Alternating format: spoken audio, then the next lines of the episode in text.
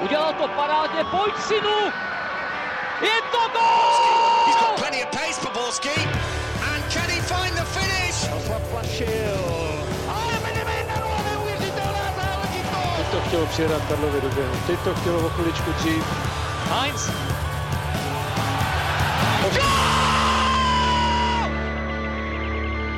Dobrý den. Něco krásného skončilo a něco nového, nevím jen zda krásného, začíná. Tak by se dalo popsat současné období, kdy svátek fotbalu, mistrovství světa už je minulostí a pomalu a jistě nám startuje domácí nejvyšší soutěž.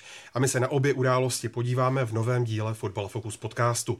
Trofej světových šampionů nakonec ukořistili fotbalisté Francie, kteří ve finále zdolali Chorvatsko. Co rozhodlo finálovou bitvu a čeká nás nadvláda Lble i nadále a jak probíhal celý šampionát? Už o víkendu odstartuje nový ročník první ligy, tentokrát pod názvem Fortuna Liga. Kdo je největším favoritem? Může někdo atakovat trio favoritů a kdo bude hlavním adeptem na sestup? Na to všechno a mnohé další jsme si pozvali skutečnou elitu z magazínu Football Club. K nám do horkého křesla dorazil Karel Herring. Ahoj. Ahoj, dobrý den. V dresu deníku Sport zase přijel Radek Špriňár. Ahoj, dobrý den. A po telefonu se zeptáme na informace Michala Kvasnici. A pak tu máme klasickou tvář z webu čtsport.cz, verbálního kanoníra Pablo J. Jahodu. Ahoj. to vše pojede pod taktovkou Ondřej Nováčka. Než se ale dostaneme do domácí soutěže, ohledněme se ještě za svátkem fotbalu. Mistrovství světa v neděli vyvrcholilo finálovým zápasem, v němž titul slavila Francie po vítězství 4-2 nad Chorvatskem. Radku, v čem francouzi byli v tom rozhodujícím utkání lepší než jejich soupeř? No, jak jsem to, jak jsem to pozoroval, tak mně přišlo, že, že Francie byla opíč lépe takticky připravenější. Já si dokonce troufnu říct, že Francie byla z pohledu taktiky tak nejpřipravenějším týmem na, na celým, celém šampionátu.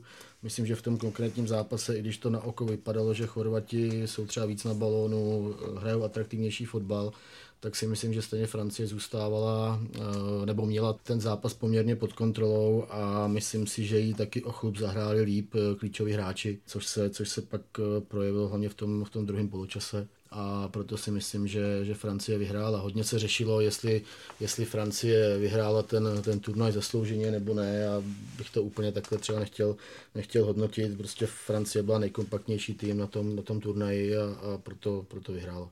Já si můžu navázat na to vlastně, na tu debatu o tom, jestli to bylo zasloužené nebo ne. Tak já souhlasím s Radkem.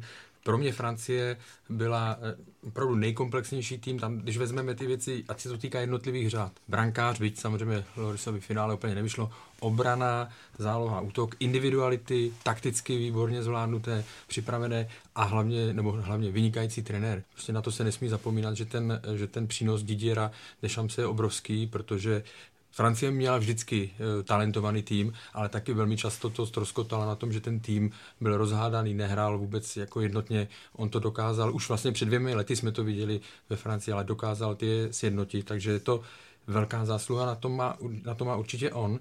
Ještě si měl z Francie jeden takový pocit, někdy mi přišli, že vlastně ani nemuseli ukázat úplně všechno, co umí, protože oni zabrali v momentech, kdy to potřebovali, tak předvedli úplně to maximum. To byla Francie a Argentina. A vlastně ve finále tam ten vývoj jim vyhovoval, ale samozřejmě potom, když vlastně během 6 minut eh, dvěma úžasnými akcemi byly dva góly a zase se v klidu vrátili do takového, takže jsem z nich měl opravdu takový uh, pocit, vyza, vyzařovala z nich velká síla, ale zároveň jakoby ani ještě nemuseli ukázat všechno úplně, co umí. A ještě se vrátím k jedné věci, nechci to protahovat, Němci v, před čtyřmi lety v Brazílii taky nevyhrávali 3-0, vyhráli první zápas 4-0 a potom vyhrávali 1-0, pomáhali si góly se standardních hmm. situací a tak dále.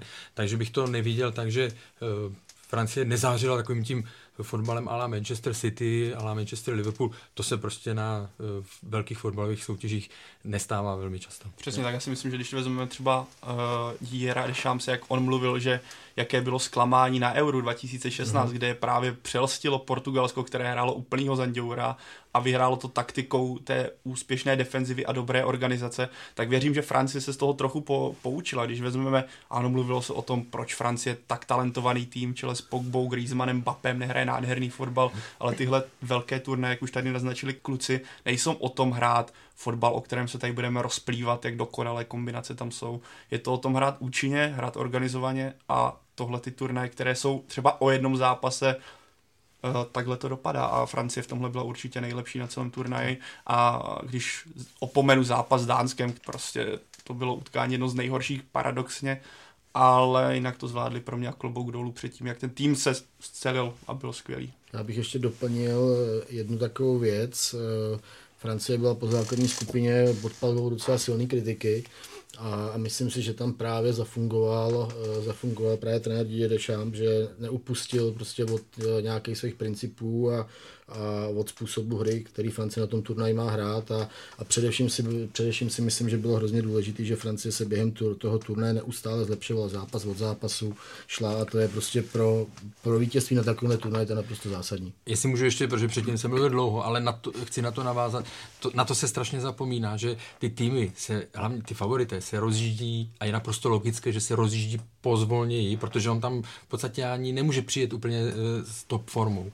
Ale je pak rozdíl, jestli v té základní skupině, když ten tým se posouvá dál, jestli to má založený na dobré organizaci a dobré defenzivě, a třeba ta ofenziva nejde tak, jak by měla jít, ale dá se dá v průběhu těch dalších dnů e, vylepšit. Já jsem o tom i psal vlastně v zápase Francie a Argentina. Argentina prošla nakonec ze skupiny, ale ta Argentina měla problémy obrovské v defenzivě. A to se během tří dnů e, nevyřeší a ukázal to znovu ten zápas v Francii. Francie měla základ organizaci hmm. vzadu v pořádku a pak samozřejmě předvedla i díky individualitám, i díky e, akcím prostě i silnou, velmi silnou ofenzivu. Já bych tomu dodal jednu strašně nebo úsměvnou statistiku Francie, která vlastně potrhuje to, co, o čem jsme se tady bavili. Francie za celý turnaj prohrávala 9 minut. Hmm. Pouze 9 minut hmm. z sedmi zápasů, což je nádherné číslo. A já jsem viděl někde na Twitteru, jak by mohla vypadat Francie v roce 2022 v Kataru, kde byl věk u těch hráčů, kteří by tam mohli být. A to je v podstatě neměný, neměný tým, tak generace je strašně hmm. silná. A z těch opor vlastně Griezmann by měl mít 31 let ano, pak tam nebude tam Matidy, který hrál skvěle, ale zbytek té sestavy tam bude, nebo měl by být, pokud bude mít formu, takže Francie má teďka tak geniální tým, nebo tak skvělý tým, pokud tam nedojde k nějakému velkému problému, ať už trenér, změna trenéra v Španělsko nebo něco takového, že může světovému fotbalu dominovat. Uvidíme, co bude na euru, ale ty schopnosti určitě na straně Leble jsou. Když jsme u Chorvatska, tak eh, to se stalo druhou nejmenší zemí, které se do finále mistrovství světa dostalo. Pavle, kde byla hlavní síla toho výběru kouče Daliče, že došel tak daleko a nakonec eh, je stříbrný? Já bych řekl v týmu přesně, jak jste ji naznačil. Mě oproti tomu, když jsme zažívali Chorvatsko na předchozích turnajích, tak často došlo k tomu, že ta kabina nebyla ucelená, že tam došlo k nějakému problému, Naopak i hráči říkali, že, nebo mluví se o tom, že hráči ty největší opory v čele, v čele s Modričem a Rakitičem za Daličem šli, že ho respektovali a když nastal první problém po prvním utkání, kdy Nikola Kalinič nechtěl nastoupit, tak ho poslal domů a vyřešil tady ten zárodek té, toho problému. Navíc ta sestava Chorvatska, o které jsem mluvila jako o černém koni, já jsem upřímně nečekal, že oni dojdou do finále, ale čekal jsem, že by mohli dojít daleko, pokud naplní ten potenciál.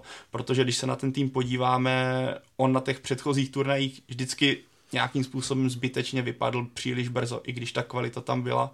A tentokrát i díky Pavouku, který Chorvatům společně s Anglií přál, tak to dokázali a myslím, že ve finále, o kterém jsme se tady bavili, předvedli, že tam byli zaslouženě. Ukázalo se ale v závěru, že jim došla podle mě za to stavu, kdy Joris udělal tu obrovskou chybu na 4-2, tak kdyby neměli tak náročné playoff, kdy v podstatě odehráli o zápas víc, tak by ještě se třeba mohli eh, se přiblížit víc, ale ukázalo se, že už taky neměli dostatek energie.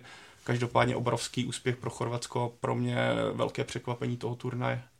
Já bych jenom doplnil eh, že si myslím, že Chorvati měli absolutně nejlíp ze všech těch týmů, který se mistrovství světa zúčastnili, tak měli nejlíp eh, vyřešený pressing, že oni hráli vysoko a měli to přesně, eh, přesně věděli každý hráč, co dělá, což je, eh, což je při napadání nebo při vysokém pressingu strašně důležitý a to se mi na těch Chorvatech během toho turnaje hrozně líbilo, ale pak mě právě přišlo, jak, jak o tom říkal Pavel, že jakým trošku ubývaly ty, ty síly, takže od té své hry trochu upouštěli, dostávali se do problémů, ale, ale kdyby těch, těch sil měli víc, tak, tak si myslím, že klidně mohli ten turnaj celý vyhrát. Dá se říct, Karle, že Chorvaté hráli na tom turnaji nejhezčí fotbal a Francie nejúčinnější? Určitě patří Chorvaté k těm, kteří hráli nejatraktivnější fotbal. Eh, my jsme to vlastně s Radkem eh, trošku i probírali eh, během dopoledne, protože jsme si viděli, že já nemůžu říct, že by tam byl za mě jeden tým, který by mě tou hrou tak jasně, uh, jakoby, ten turnaj byl krásný, co se týká atraktivity, bylo tam spousta krásných zápasů, ale zároveň jsem nenašel tým, který by Tě vtáhl. vtáhnul a který hmm. bych viděl opravdu, že od prvního zápasu do toho, že byl jakoby nejofenzivnější nebo prostě nej, uh, který by udržoval ten standard tak vysoko. Hmm. Ale samozřejmě Chorvatsko, když se vrátím k otázce, tak hrálo jeden z, z nejatraktivnějších fotbalů. Obecně bylo vidět, že ten turnaj je nastavený na, na, na ofenzivu. Ve finále hrál velkou roli taky videorozhodčí, který musel řešit několik složitých situací, ať už to byl offside, neoffside Pogby, foul Pogby ve vápně a ruka Perišiče. Radku rozhodl podle tebe správně a jak bys zhodnotil tu premiéru videa na světovém šampionátu? To je hodně těžká otázka. Proto bych ti to nedal. Já si myslím třeba, když, když vemu to finále, tak, tak snad se zastavím jenom u toho jednoho, jednoho momentu, co se týče ruky Perišiče, tak já, já třeba osobně, osobně bych ji nepískal a, a to rozhodnutí to rozhodnutí mě, mě, přišlo, mě přišlo úplně zcestný, ale co se týče, co se týče samotného varu, tak...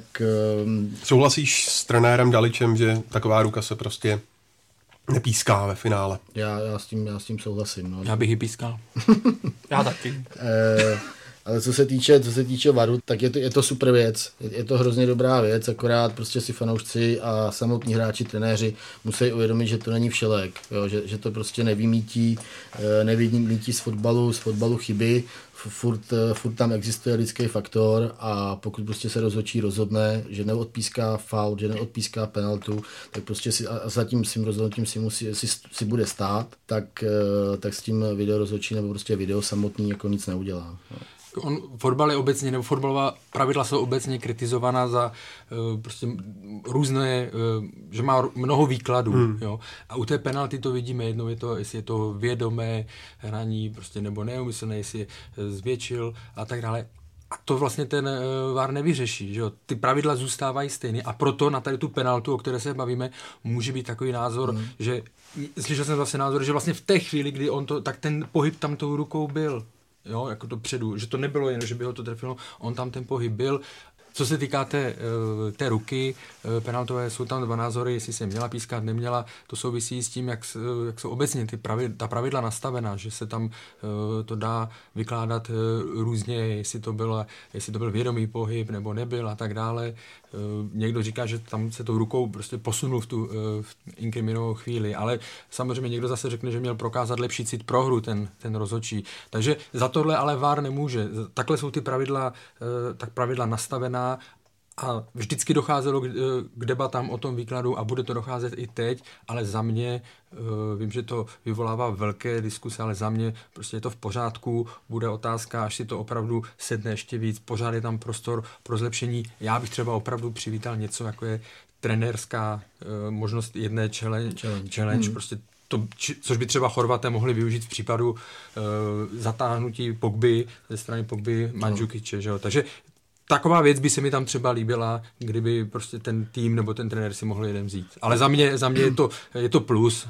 Ty ruky pro mě jsou jako dlouhodobě a upřímně rukám musím sám uznat, že tomu nerozumím, jak rozhodčí pískají ve vápně rudky, protože jednou mi přijde ruka jasná a nepískne se, pak mi přijde nejasná, pískne se, sám přiznávám, že tomu skutečně nerozumím a to nastavení současných pravidel mě přijde dost nejasné a dokonce bych řekl, že i rozhodčím to přijde občas hmm. nejasné.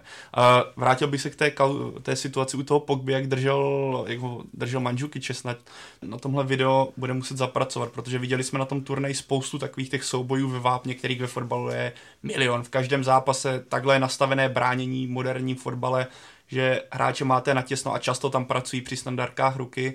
Teďka jsme na tomhle šampionátu viděli, že někteří rozhodčí to začínají pískat a tohle byl právě opak tohle momentu, takže to na tomhle bude také video muset zapracovat, jak posuzovat tyhle momenty ve vápně, kdy to teda je faul a kdy je to ještě snesitelné. A vrátil bych se, jedna věc, co u videa pro mě zůstává a co by bylo super, tak coach challenge, moment prostě, který očerně trošičku video, které jinak chválím, je ten zápas Belgie, Brazílie, který rozhodnutí u té penalty, mm-hmm. která se nepískala, pro mě do dneška zůstává záhadou a strašně rád by mě jenom zajímalo, co sudí tehdy říkal a proč se rozhodli to nepísknout. Tohle by mě strašně zajímalo, protože já tomu ne, nerozumím, proč se tehdy mm. ten moment nepískal. A já třeba u téhle ruky jsou na to dva pohledy, je to ocitu rozhodčího, budiš, ale tenhle moment prostě pro mě zůstává naprostou záhadou a už se asi nedozvíme proč. Hmm. S tím já naprosto souhlasím, tohle je pro mě taky takový nejkontroverznější moment celého mistrovství světa. A pak ještě, ještě jedna taková drobná připomínka k tomu, myslím si, že taky by, protože spousta lidí, aspoň teda, co já jsem třeba mohl slyšet třeba i v Rusku, nebo i tady pak po návratu třeba z mého okolí, tak eh, spousta lidí moc jako nechápe vůbec ten, eh, ten způsob, jakým se jako posuzují posuzují ty zákroky.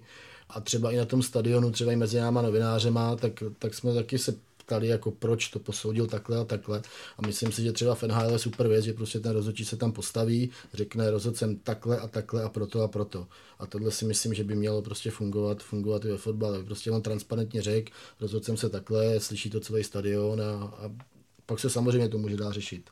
Ale, hmm. ale myslím si, že tohle je taky věc, která, která by u toho, u toho varu měla být. A myslím si, že ten další krok opravdu bude e, nějaká ta challenge, jo? protože vy jste zmínili, nebo tady padly dva příklady, e, finále že jo? a e, Brazílie, Brazílie, Belgie a jsem přesvědčený, že oba dva ti trenéři by v tu chvíli okamžitě, kdyby tu možnost měli, tak by to okamžitě hmm. e, brali a v obou případech by se na 90% tu chvíli pískala penalta.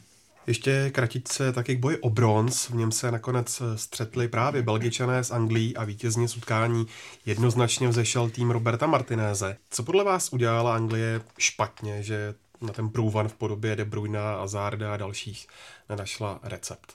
Jako neřekl bych dokonce, že by udělala něco špatně. Samozřejmě byly tam chyby v tom zápase, ale obecně Anglie uh, předčila svá očekávání. Samozřejmě ona pak během turnaje narostla, ale do ten turnaj jela Anglie s velmi, řekněme, opatrnými eh, vyhlídkami. Média byla nezvykle uh, mírná, nebo tohle všichni co jsem tak četl před uh, turnajem, tak jsem čtvrtfinále, že by bylo splněný cíl a tak dále. Ona překročila to čtvrtfinále a tam už se ukázalo, že opravdu ten tým ještě není připravený, ještě není dostatečně kvalitní na to, aby uh, se měřil s těmi úplně nejlepšími týmy. Já jenom dám příklad vlastně, ať, uh, Belgie má úžasný tým a tam, když se podíváme, v bránce Kurtová, Eh, Kevin De Bruyne, Eden Hazard, to jsou všechno rozdíloví hráči nebo klíčoví hráči, špičkoví hráči v Premier League. Jsou tam stabilní obránci, eh, jedni z nejlepších v Premier League. Anglie má eh, v obraně třeba řekneme Stones, a to není zá, člen základního týmu, základní jedenáctky Manchester City. On tam nastupuje, ale není to, není v pozici, jako jsou ty hráči, ty hráči v Belgii. Ano, samozřejmě Anglie má Harry Hokejna a tak dále, ale v tuhle fázi Anglie ještě nebyla připravená nebo ne, nemohla si kvalitou měřit třeba právě Belgii. Když dostanete gol v páté minutě, tak vám to naprosto rozmetá jakoukoliv taktiku. Já věřím, že v Anglii do toho šla s nějakou si opatrností, protože Belgie přece jenom ten kádr má mnohem kvalitnější. Když dostanete v páté minutě gol, tak uh, veškeré ty plány jdou asi úplně bokem. Navíc pro Belgičany v ten moment přišel úplně ideální čas, kdy oni jestli někdo na tom turnaji mohl vyučovat rychlé breaky, tak to byla Belgie. Ten gól proti Japonsku na 3-2, to je pro mě učebnicový příklad. A oni díky tomuhle mohli takhle hrát celý zápas, kdy jim to vlastně z toho padl i ten gól na 2-0 a Anglie na to nenašla moc zbraně. Navíc já si myslím, že Harry Kane na něm se projevila i stá únava po té náročné sezóně v Tottenhamu, protože potom, potom za ta, začátku do turnaje, kdy on dal 6 branek velice rychle i z penalt, ale byl platný, tak eh, postupně se na tom hřišti vytrácel, dokonce bych řekl, že byl i střídatelný, protože moc tomu týmu už nepomohl, hmm. ale tím, že byl kapitán, tak ho asi trenér Southgate nechal na hřišti. Ale na tohle to byl další faktor, který podle mě se ukázal jako klíčový, když vezmeme, jak hrál Azard, jak hrál Lukaku, a zejména Azard, ten hrál naprosto skvěle, a jak hrál právě Kane, tak eh, to taky rozhodlo. Pro mě to je asi nejbizarnější věc z celého turnaje, že, že Harry Kane se stal nejlepším střelcem. Mm. Vzhledem k tomu závěru, že? A i s ohledem na to, jaký góly dával. No. A jo, eh, Anglie určitě, určitě přelezla nějaký svůj horizont na tom turnaji, protože je taky třeba si uvědomit, že ze sedmi zápasů tři prohrála a vlastně neporazila, neporazila žádný silný tým, tým, který eh, třeba mezi top 5 patřil. Dvakrát prohrál s Belgií, prohrál s Chorvatskem semifinále, a takže si myslím, že, že v Anglii to musí považovat za úspěch. Šampionát taky nabídl několik rekordů v množství penalt, vlastních gólů a branek ze standardních situací. Eh, Karle, čím si tyhle historické zápisy vysvětluješ? Tak asi ten zásadní nebo ten hlavní e, faktor je e, současný celkový trend fotbalu. Už jsme to viděli na jaře v Lize mistrů, že momentálně naštěstí e, je ten trend takový, že se hraje ofenzivní nebo úspěšné jsou ofenzivní týmy. Ty národní týmy teď na to jenom, e, na to jenom navázali. E, I proto jsme viděli turnaj, jaký jsme viděli. A co se týká těch rekordních čísel, bavili jsme se tady už o video rozhodčím a já si myslím, že na to má taky podíl. Protože samozřejmě byl větší počet penalt. Někdo mi říká, že eh, byli, nebo někdo mi napsal na Twitteru, že byli zvýhodňovány ty silnější týmy. No samozřejmě, že eh, VAR častěji asi rozhodoval, nebo byl použit v jejich prospěch, protože když někdo útočí do zahuštěné obrany za zápas 20krát a ten druhý zautočí 4krát, tak je větší pravděpodobnost, že tam dojde k nějakému spornému okamžiku. Takže a ještě co bylo samozřejmě hodně zajímavé, bylo to posuzování při těch uh, rohových, rohových kopech, kdy Anglie kopala penaltu, zadržení, Premier League se kdysi k tomu se na to hodně zaměřili a třeba Leicester potom měl velké problémy, protože předtím byl zvyklý bránit opravdu, tomu říkali sumo, po té úspěšné sezóně. A když jim začali pískat fauly ve vápně, tak najednou začínali mít velké problémy při bránění standardních situací, protože si nemohli toho tolik dovolit. A to může být jeden z těch důvodů, proč padalo hodně gólů ze standardek, proč e, přibylo penalt a tak dále. Ale obecně je to tak, že e, prostě máme štěstí, že teď ten fotbal je nastavený hodně do ofenzivy. Radku a Karle, teď otázka na vás. Vy jste oba v Rusku byli. Tak eh, jak na vás ten turnaj působil přímo v dějišti? Ať už to byla organizace, atmosféra i další věci, a Karle, ty navíc eh, můžeš eh, i porovnávat tak jaké to bylo Rusko třeba ve srovnání s Brazílií? A začne Radek, on byl v Rusku díl. to je fakt, já tam byl 16 dní na, na základní skupiny. A ty, Karle? Já jsem tam byl 12. A mm, musím říct, že jsem úplně nevěděl, nevěděl, do čeho jedu, protože to byl vlastně můj první, první eh, velký turnaj nebo první mistrovství seta.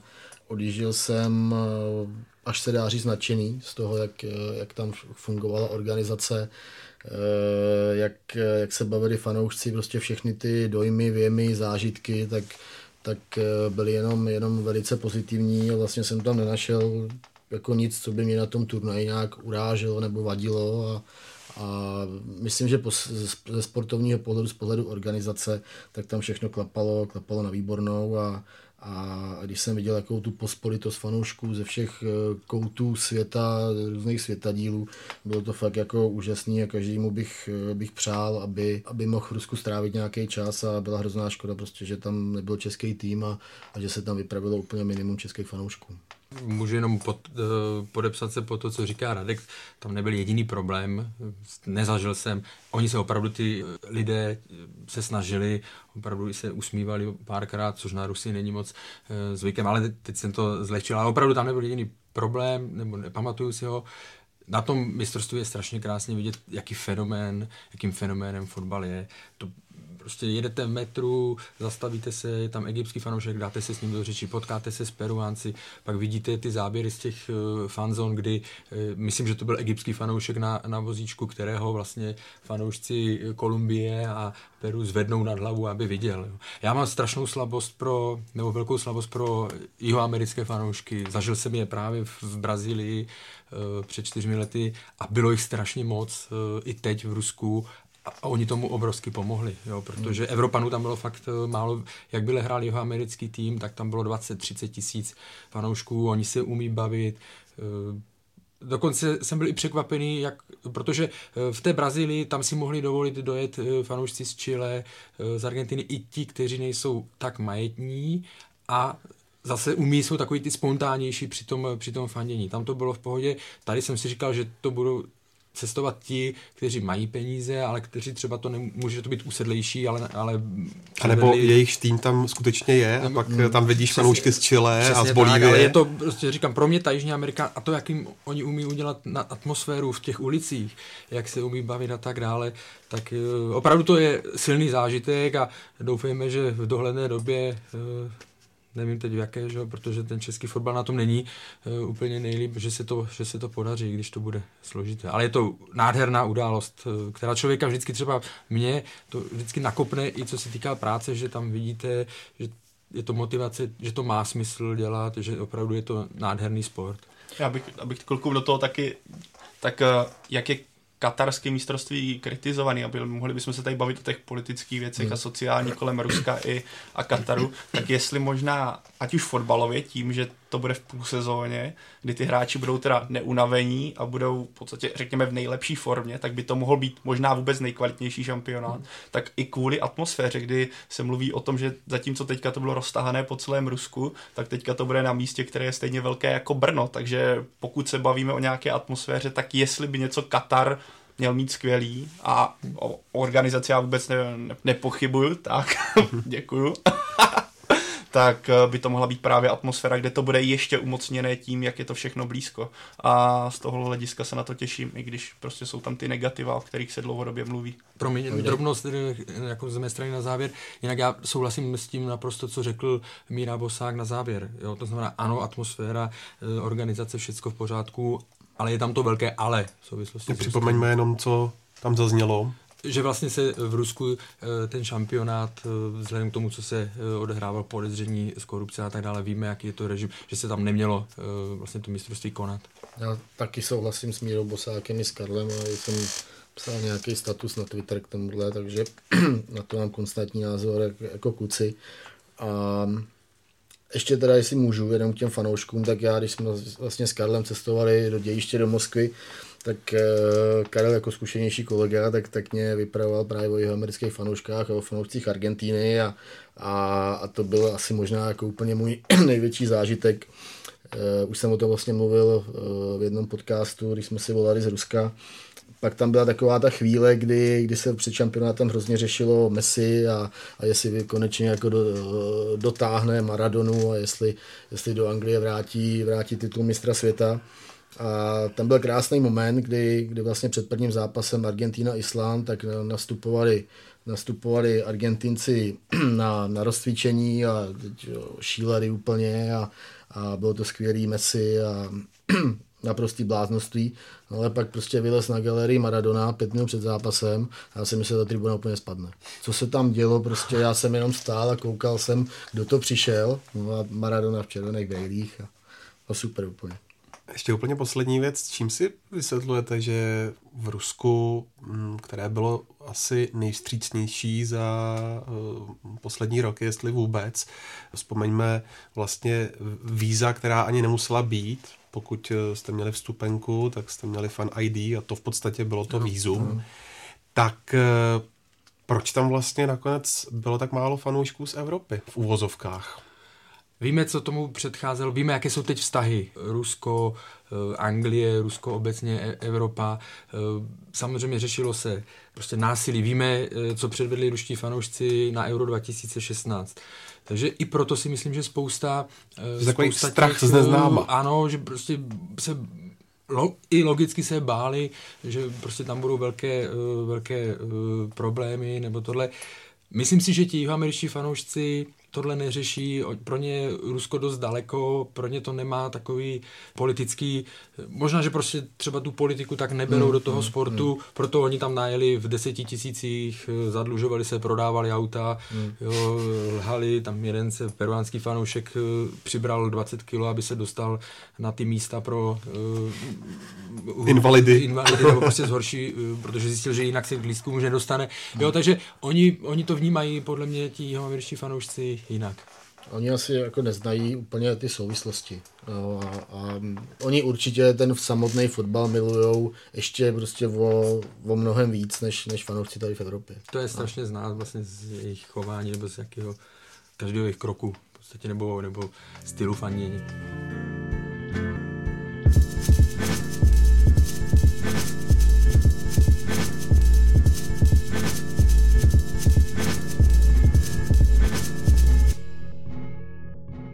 Tak jo, pojďme do ligy. Mistrovství světa je nyní za námi, teď už i podcastově a před námi je nový ročník nejvyšší domácí soutěže, která nabídne celou řadu novinek, ať už co se názvu týče, a nebo nadstavbové části. Pojďme se hlavně podívat na dění v klubech a zejména pak u trojlístku favoritů. Začněme u Plzně, která bude obhajovat mistrovský titul. Radku, v jakém stavu západu Češi do toho nového ročníku jdou? No já si myslím, že, že Plzeň je nejpřipravenější tým eh, ze všech 16 účastníků.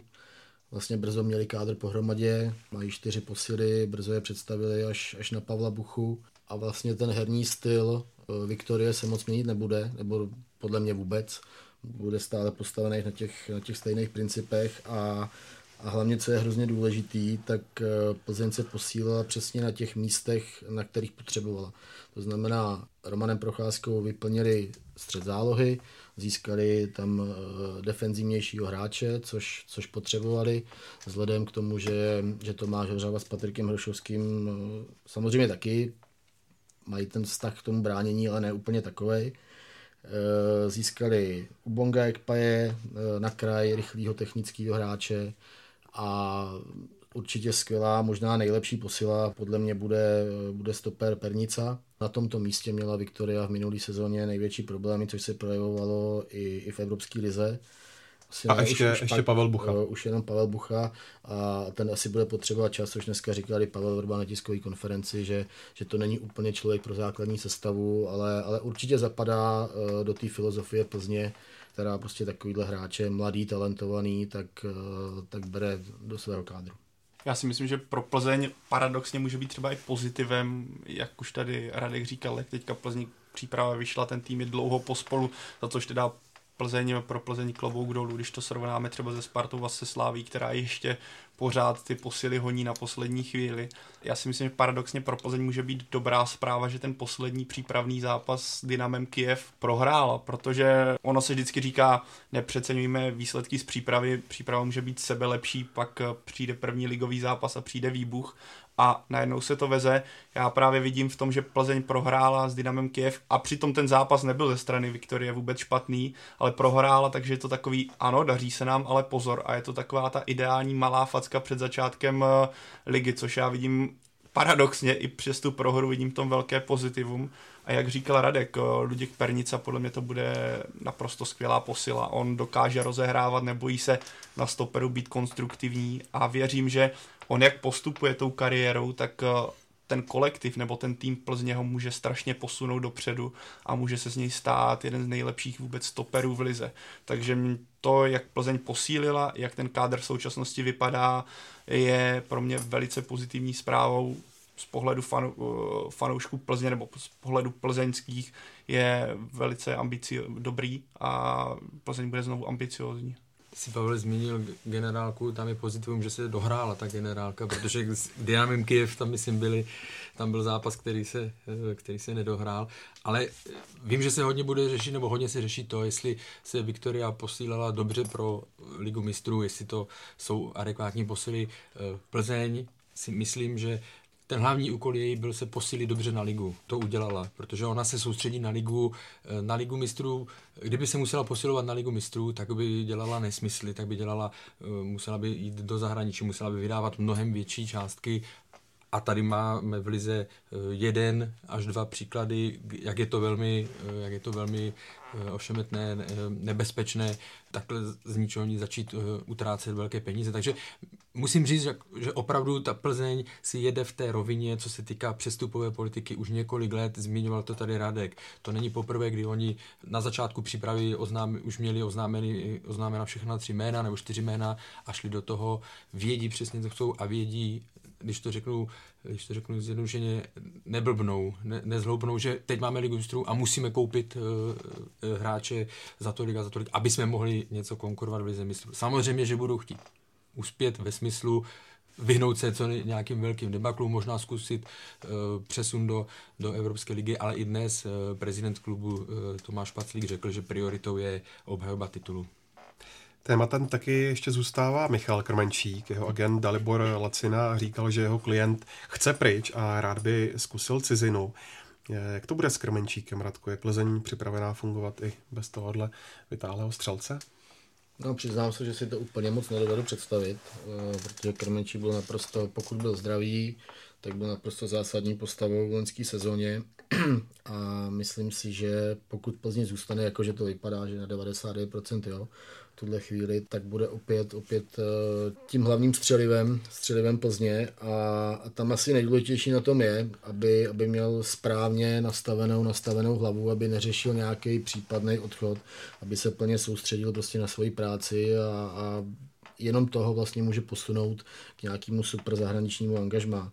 Přiznám se, že že Plzeň nemá špatný útočníky, kromě, kromě Krmečíka tam vlastně Bakoše, má tam Chorého, má tam uh, Řezníčka, uh, Plzeň se jednoho z nich chce zbavit, asi to vypadá, že, že to bude Tomáš Chorý, který půjde někam na hostování, ale já si prostě myslím, že, že za Krmenčíka Plzeň nemá náhradu ani v jednom z těchto tří hráčů. Já už jsem o tom mluvil minulé sezóny v podcastu, že mě právě chybí, a teďka nemyslím ani náhradu za Krmenčíka, ale chybí mi tam trochu jiný styl útočníka typu, jak má Slávě v Teclovi, tak to mi chybí v případě Plzně. Ano, je tam Jakub Řezníček, který je trochu jiný, ale není tam tak výrazně jiný hráč, který by úplně odlišoval ten styl hry, kdy tam najednou Krmenčíka, Řezníčka ani Bakoše z nich prostě rychlostní typy, které budou sprintovat za breaky. Zejména v Lize mistrů mi přijde, že Plzeň se bude určitě bránit a bude se snažit přecházet do rychlých kontrů, tak tak nikoho takového tam nevidím. Teďka odešel ještě Ondřej Štursa do Dukly. Vojtěch. Vojtěch, pardon. Možná mají v Plzni ještě dokonce bratra. Ondřej. Ondřej? Jo. No vidíš. No tak. Není Vojtěch Štursa nějaký jiný sportovec? Není to nějaký, to je jedno. Faktem je, že prostě nevidím tam úplnou tu alternativu úplně jiného stylu hry, ale to se asi uvidí, jak to Plzeň bude hrát. Pavel Verba dlouhodobě staví na svém kádru, který funguje, takže s tím by asi v Lize neměl být problém. Otázka, co Liga mistrů. No. Co se týká útočníků, já vím, že po bitvě je každý generál, ale mě uh, už v zimě jsem si jsem se trošku divil, že Plzeň tak prahne po Tomáši Chorem, protože pro mě to byl útočník, eh, který jsem věděl, že bude hrát 20-30 minut, když to Plzni, eh, když to Plzni nepůjde, nebo když bude muset dát gol. Jinak mi do toho jejich stylu vůbec neseděl. Krmenčík si nemyslím, že by byl uh, úplně pomalý, že si myslím, že tam je u něj rychlost. A co se týká typ toho Tecla, ten standa Tecel tam byl, u tady těch hráčů a on bude mít stejný problém, může mít zase v té Slávii, už se to ukázalo na jaře. Tady ty týmy hrajou v domácí lize 80-85% zápasů do, do plné obrany. To znamená, on se tam může dostat buď jako střídající v 60. a pak toho může využít, když je tam prostor, nebo jsou unavení, hmm. unavení těch práci jinak bude mít, eh, budou mít problémy se tam dostávat a tak dále a můžou si využít v Evropě. To bylo i vidět, že eh, Stanislav Tecel, že tenkrát v Plzni měl nejlepší ty zápasy hmm. právě v evropských pohárech, kdy Plzeň mohla jít eh, do prostoru. Právě proto mi takový hráč právě aspoň na lavičku, který by tam mohl hmm, alternovat, hmm. trochu chybí, trochu mi tam... Jenže to, to jsme u toho právě, jak říkal Karel, že, že Plzeň, i když je ligu mistrů, tak, tak se stejně bude soustředit, soustředit na tu naši ligu a takovýhleho útočníka nebo dva útočníky ona prostě potřebuje, protože oni hrajou že hodně, hodně ze strán, eh, ládují balóny do vápna, takže tam potřebuje být silný útočník typu Krmenčíka nebo Bakoše, který je prostě golový a oni vlastně ani nějaký takový jako rychlostní typ úplně tak nutně nepotřebují. Souhlasím s tím, že, že Liga mistrů je něco jiného, ale, ale to je pro Plzeň v tuhle chvíli bonus. Už jsme zmínili prohru s Dynamem Kiev, tak ještě k těm předchozím přípravám. Všimli jste si tam něčeho zajímavého, něco zapamatování hodného? Plzeň asi bude hrát eh, neustále ten svůj, ten svůj styl, od toho pouštět nebude. Je otázkou třeba, jestli nezmění rozestavení pak v mistrů. Myslím, že Pavel Vyba, že se vyjádřil, eh, že by klidně mohli hrát eh, na tři stopery v lize mistrů a že trošku uspůsobí ten, ten styl tomu, že budou hrát víc, eh, víc ze zadu a víc do obrany.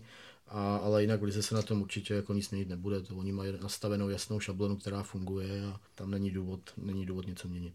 Hlavně mi přijde úplně, že ona má teďka, jestli se nepletu, skoro každou pozici zdablovanou. A myslím, že tak relativně, že tam není takový ten double, o kterém bychom si řekli, jo, to je úplně velký propad, co se kvality týče. Ano, můžeme se bavit o nějakých zkušených eh, hráčích, jako je Roman Hubník, nebo David Limberský, který si dlouhodobě, kteří si dlouhodobě udrží nějakou, řekněme, formu s lehkými výkyvy, ale udrží si to. Ale přijde mi, že to je skutečně, když někdo vypadne, tak tam je alternativa, která v domácí lize, neberme ligu mistrů, ale v domácí lize může fungovat pořád stejně dobře.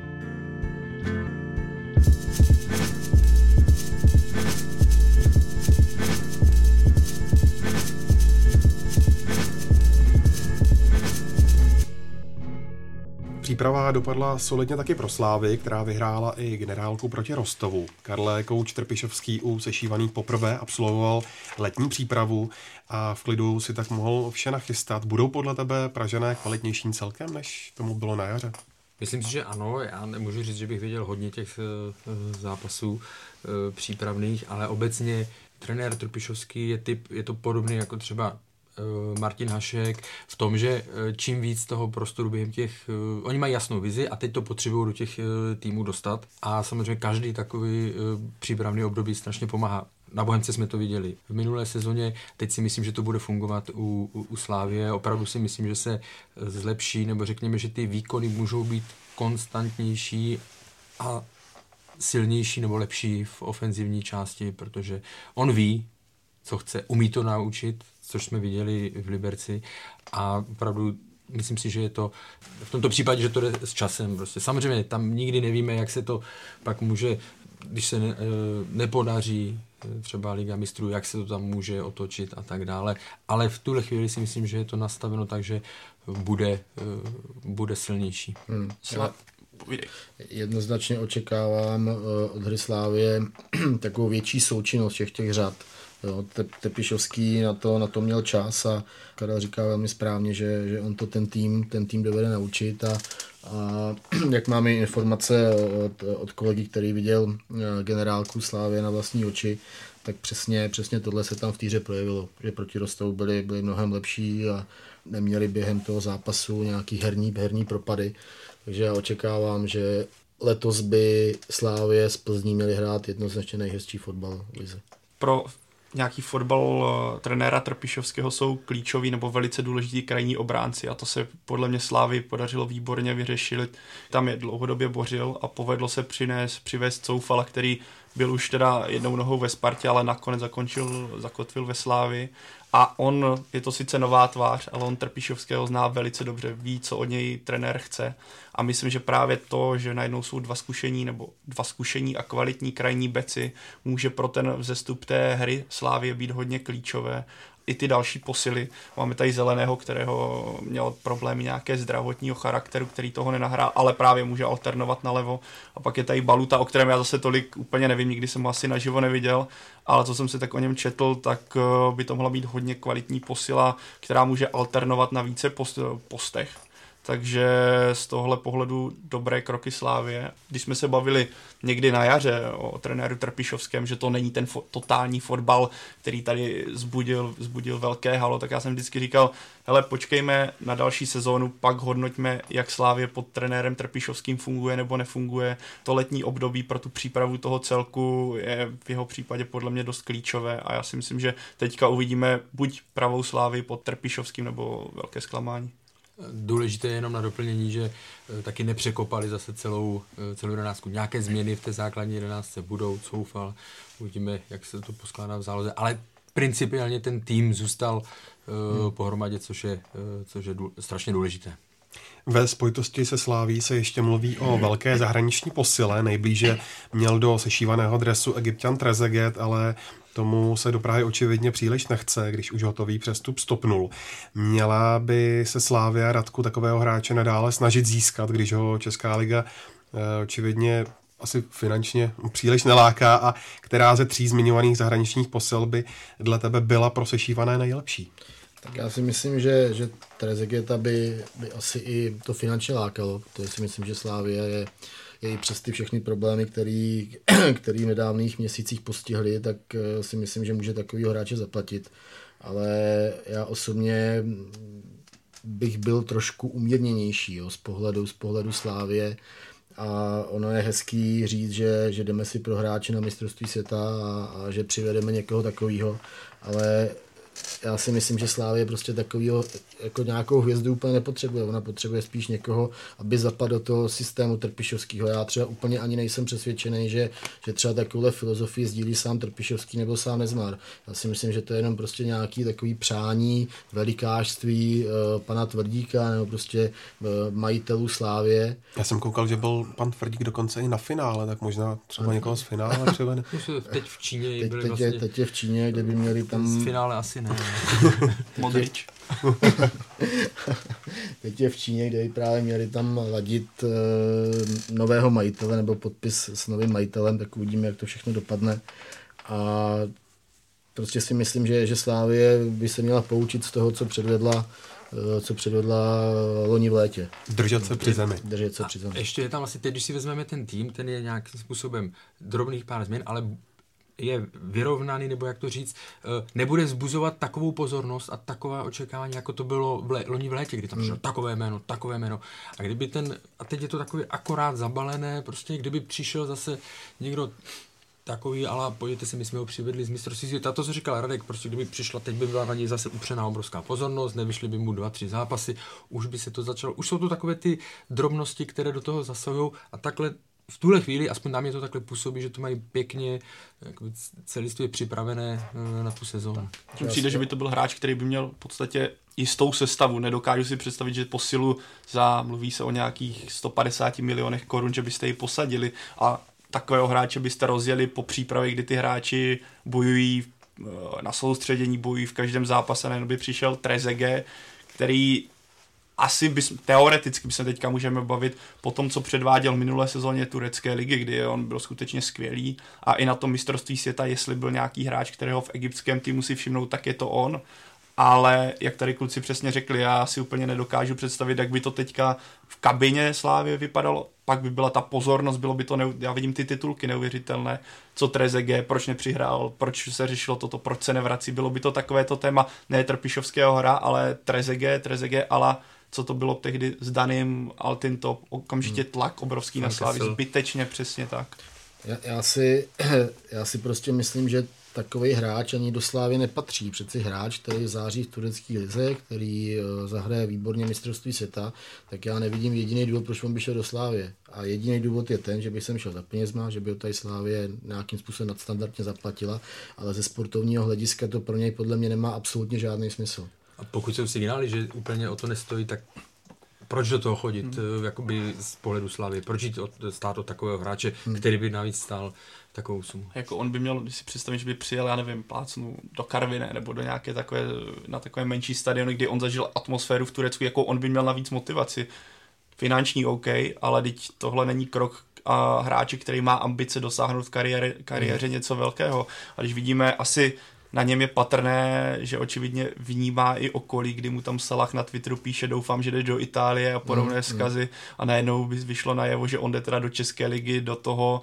Úplně si nejsem jistý. A hlavně, kdyby se to teda opomeňme všechno, ale jak by to vzali fanoušci Slávy, když vidíte prostě, že ten hráč do České ligy očividně a do vašeho klubu nechce a neměl by k němu žádný vztah, akorát by měl vztah k penězům, radši koupit nějakého velkého talenta z Česka, kterému dáte šanci. A myslím, že Slávě nakoupila zahraniční jména, které hrají v juniorce. Já teda tu mládežnickou sféru Slávě úplně neznám, ale pokud teda někoho přivedla, jsou to často reprezentanti svých zemí, tak raději touhle cestou a myslím, že trenér Trpišovský s mladými hráči umí pracovat, takže radši takhle a zaplatit raději tréninkové centrum a takhle, než investovat 150 milionů. Navíc musíme zjistit, proč Salah nemá rád Česko. Mož, možná mu to nějak vysvětlí Jaroslav Šilhavý. jestli, jestli tam přijde. tak, že by se na to mohli povykládat. Pavle, horkým tématem byl taky odchod Tomáše Součka, jeho šlákali celky v Itálii, ale Pražané řekli ne. A není to pro toho hráče trochu varovný signál, že u sešívaných budou mít problémy odejít do ciziny? Já úplně do toho obchodu nevím, ono se napsalo toho spoustu, jaká realita to asi ví Slávě a agent a Tomáš Souček. Faktem je, že na jednu stranu chápu Slávy, když vidíme, za kolik se prodávají v Evropě v současnosti, jaký je trend cenový a když vám přijde asi neadekvátní nabídka, která se nevyrovná tomu modernímu způsobu nákupu hráčů, kteří jsou pro vás třeba klíčoví, tak eh, to chápu a v podstatě je to akceptovatelné. Na druhou stranu viděli jsme to s Jiřím Pavlenkou, který měl obrovské problémy ze Slávě odejít a můžeme to vztáhnout i na kavzu Pavel Bucha, do které se nechci úplně pouštět, protože do ní nevidím, ale i ten samotný hráč očividně viděl, že se ze Slávy odchází strašně těžce a proto tam chtěl nějakou výkupní klauzuli. A teďka Tomáš Souček, to nebyly žádné Bčkové tým, byla to myslím Fiorentina, o které se mluvilo, mluvilo se o Atalantě, což jsou celky, kde si myslím, že v jeho věku on je podle mě v ideálním věku výjít do Evropy s tím, co má za sebou, kdy je to reprezentant, hraje základní sestavu ve Slávi, takže nepochybuji o tom, že on bude zklamaný, i když vyšly fotky, jak je spokojený, jak je všechno v cajku, jak se říká, tak myslím, že bude zklamaný. A je to jistý varovna, varovný signál. Úplně pokud do Slávě, tak jedině s klauzulí na to, nebo s, s jistou finanční částkou, kdy odejít, protože jinak se můžete dostat do situace, kdy Slávě řekne, hele, neodsloužil to svoje a zůstaneš tady, i když dostanete životní šanci.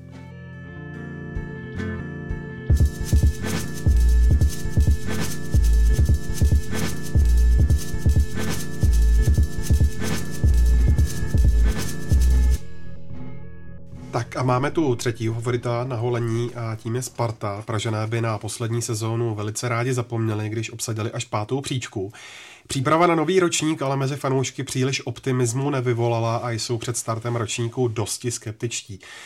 Vidíš to stejně, Karle? No, co jsem tak mohl číst a pozorovat, tak opravdu ten, ten pesimismus vládne velký. Ty výsledky v přípravě jsou opravdu alarmující.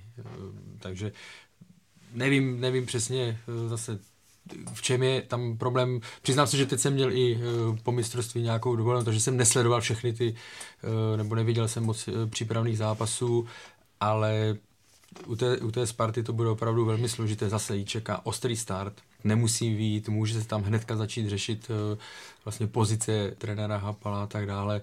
Mně se třeba už zase, ale to se asi k tomu dostaneme, k posílám a tak dále, chápu fanoušky, že nejsou moc eh, optimističtí, protože zatím, zatím to vypadá hodně špatně a dokonce je to snad i poprvé, co si myslím, že když budou vycházet různé typy předsezonní prognózy, tak člověk vždycky přece jenom si říká, no tak ona ta Sparta tam asi někde titul nebo druhé místo bude. A teď si myslím, že se nebude moc objevovat uh, nahoře. Hmm.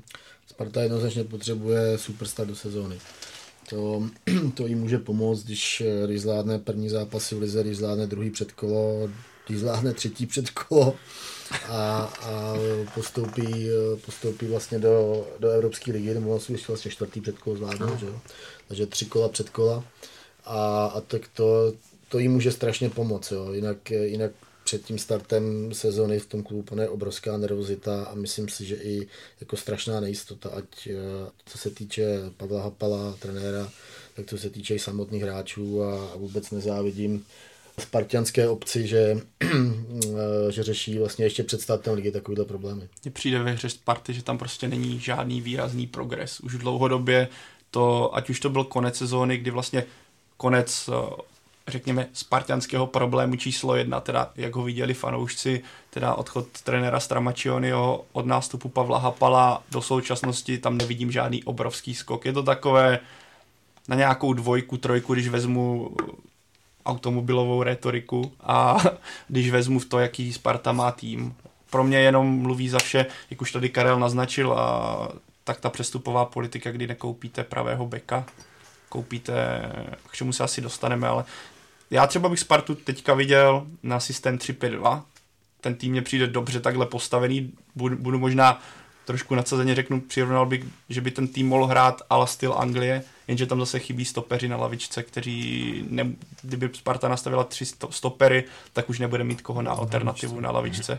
Takže to je, zase mi přijde jistým způsobem prováhané přestupové období, ať už to je jakým, kdo, ať za to může kdokoliv, ten problém pravého obránce je dost výrazný, mi přijde, a, ale k tomu asi se ještě teďka dostaneme.